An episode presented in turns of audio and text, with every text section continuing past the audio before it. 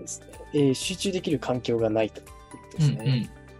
やる気にムラがあり、なかなか勉強に気が向かない。弟が2人よりうん家の中がうるさく、集中して勉学する環境が難しい。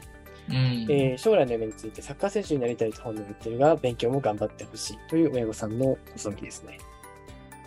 なんでね、だから環境が結構ね、大きいんだよ。やっぱ、環境を作る、作らなきゃいけないんだけど、うん。うん。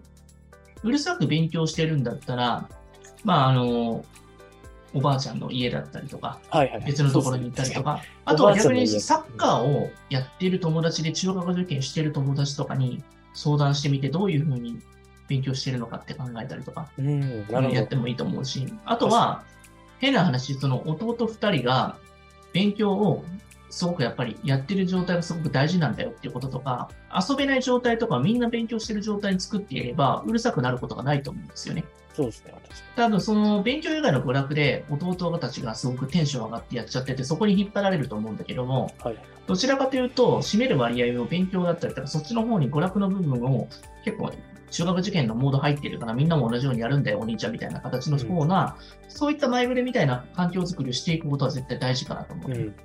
なるほど。まあ確かに弟2人、片方を説得すれば、もう片方もそっちに流れます。あとはお、兄貴がガチガチだったら、多分、もう弟も仕方なくなんかもうんう応援するっていう形まで持っていかなきゃいけないから、お兄ちゃんの本気度ってところある種試されてるのかなと思うよね。うん。なるほど。そうですね、確かに。あの、影響力の強い子だったら、俺がやってるからって言ったら、僕は結構家族みんな巻き添えに、あの結構巻き込んでいったんだよ、僕は。今、はいいろんな人巻き込んでんだけど、でも本当に自分が何かを成し遂げたいんだったら、やらなきゃいけないだろうし、うん。うんお母さんもそれを目指すのとやらなきゃいけないかもしれない。ある種、うんこれを、ポール方ができたら多分受験成功は結構近いんじゃないかなと思うんですよね。ある意味環境、み自分の身の回りの環境を変えることができたっていう成果が結構大きいですよね。僕ね、でもね、あの、意外とうるさい中で勉強を淡々とやれるっていうことは、すごい才能だと思うので、それをね、あえて、うるさいながらでもリビングで自分の中に一人ね、あの、自分の中に入って、ゾーンに入って勉強する習慣をつけていくことが大事だと思うね。うん。だからその、ご兄弟を言い訳にするんじゃなくて、自分一人でもしっかりやっていくって軸を持ってやっていれば、結構、弟が何やろうと関係ないんだよね、はっきり言って。うん。ある意味、この時期にそのメンタリティを身につけられたら、すごく今後大きい財産になりますよね。なんか結構僕は割とね、子供の時は自分の好きなこととか絵描いたりとかした時ゲームとかって何言われても結構なんか動じなかったし、うるさいっていうぐらいだったから、もう無視してずっとひたすら自分でやりたいことだけに没頭してたタイプだったんで、うんうん。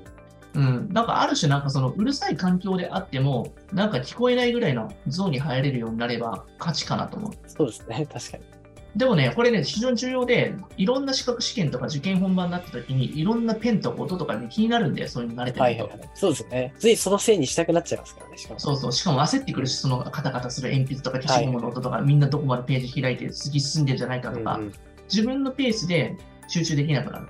これ自分との戦いっていう風なモードに持っていけるのが、やっぱ大事になるのかな。そこの環境づくりを作っていくのには、やっぱり、そういった先生ってやっぱね、あの、共有して一緒になんかやっていくと変わると思う。どんな状況でも勉強ってできるし、カフェでもできると思うし。うん。うんそうですね。自習室に行ってもできるし。いける、いける。る、やっぱり。そうですね。うん。だから環境はね、変えれるよ、やっぱり。うん。軸がやっぱり本人の、そうですね、意思次第っていうところがかなり大きいですよね。うん変わる変わる。確かに、その意思を動かすときにも、まあ、そのサッカー選手でかつ中学、サッカー選手目指して中学受験やってる子とか、そういった子からのアプローチではかなり大きいかもしれませんね。そう、そこでうまくどうやってやってんのかなって思った時に、そうしたらその子と単純接触頻度を上げていったりとか、一緒に勉強させてもらっていいかなみたいなこととか、あ嬉しいということだよね、やっぱ。そうですね。うん。ガチガチにサッカー選手になりたいやつって多分勉強も結構頑張ってると思うんだよね。確かに。意外と両立してる子が多いですよね。うん。確かに。何かね、あの、一つのことを結構極めてる子ってね、ある程度ね、その極める体質になっていると思うんですよね。そうですね。何かを掴んでますよね。確かに。うん。時間が他の子よりやっぱね、あの、そして短いから、そしてその短時間の中で何をしようかって結構明確なんですよね。なるほど。割とそれをルーティンに、ルーティンに落とし込んでるんだよね、やっぱ。なるほど。うん。時間をね、やっぱり大事に扱ってる気がするな。うん。いくらでも何でも無限にあるという感覚でははいはなくてね。い。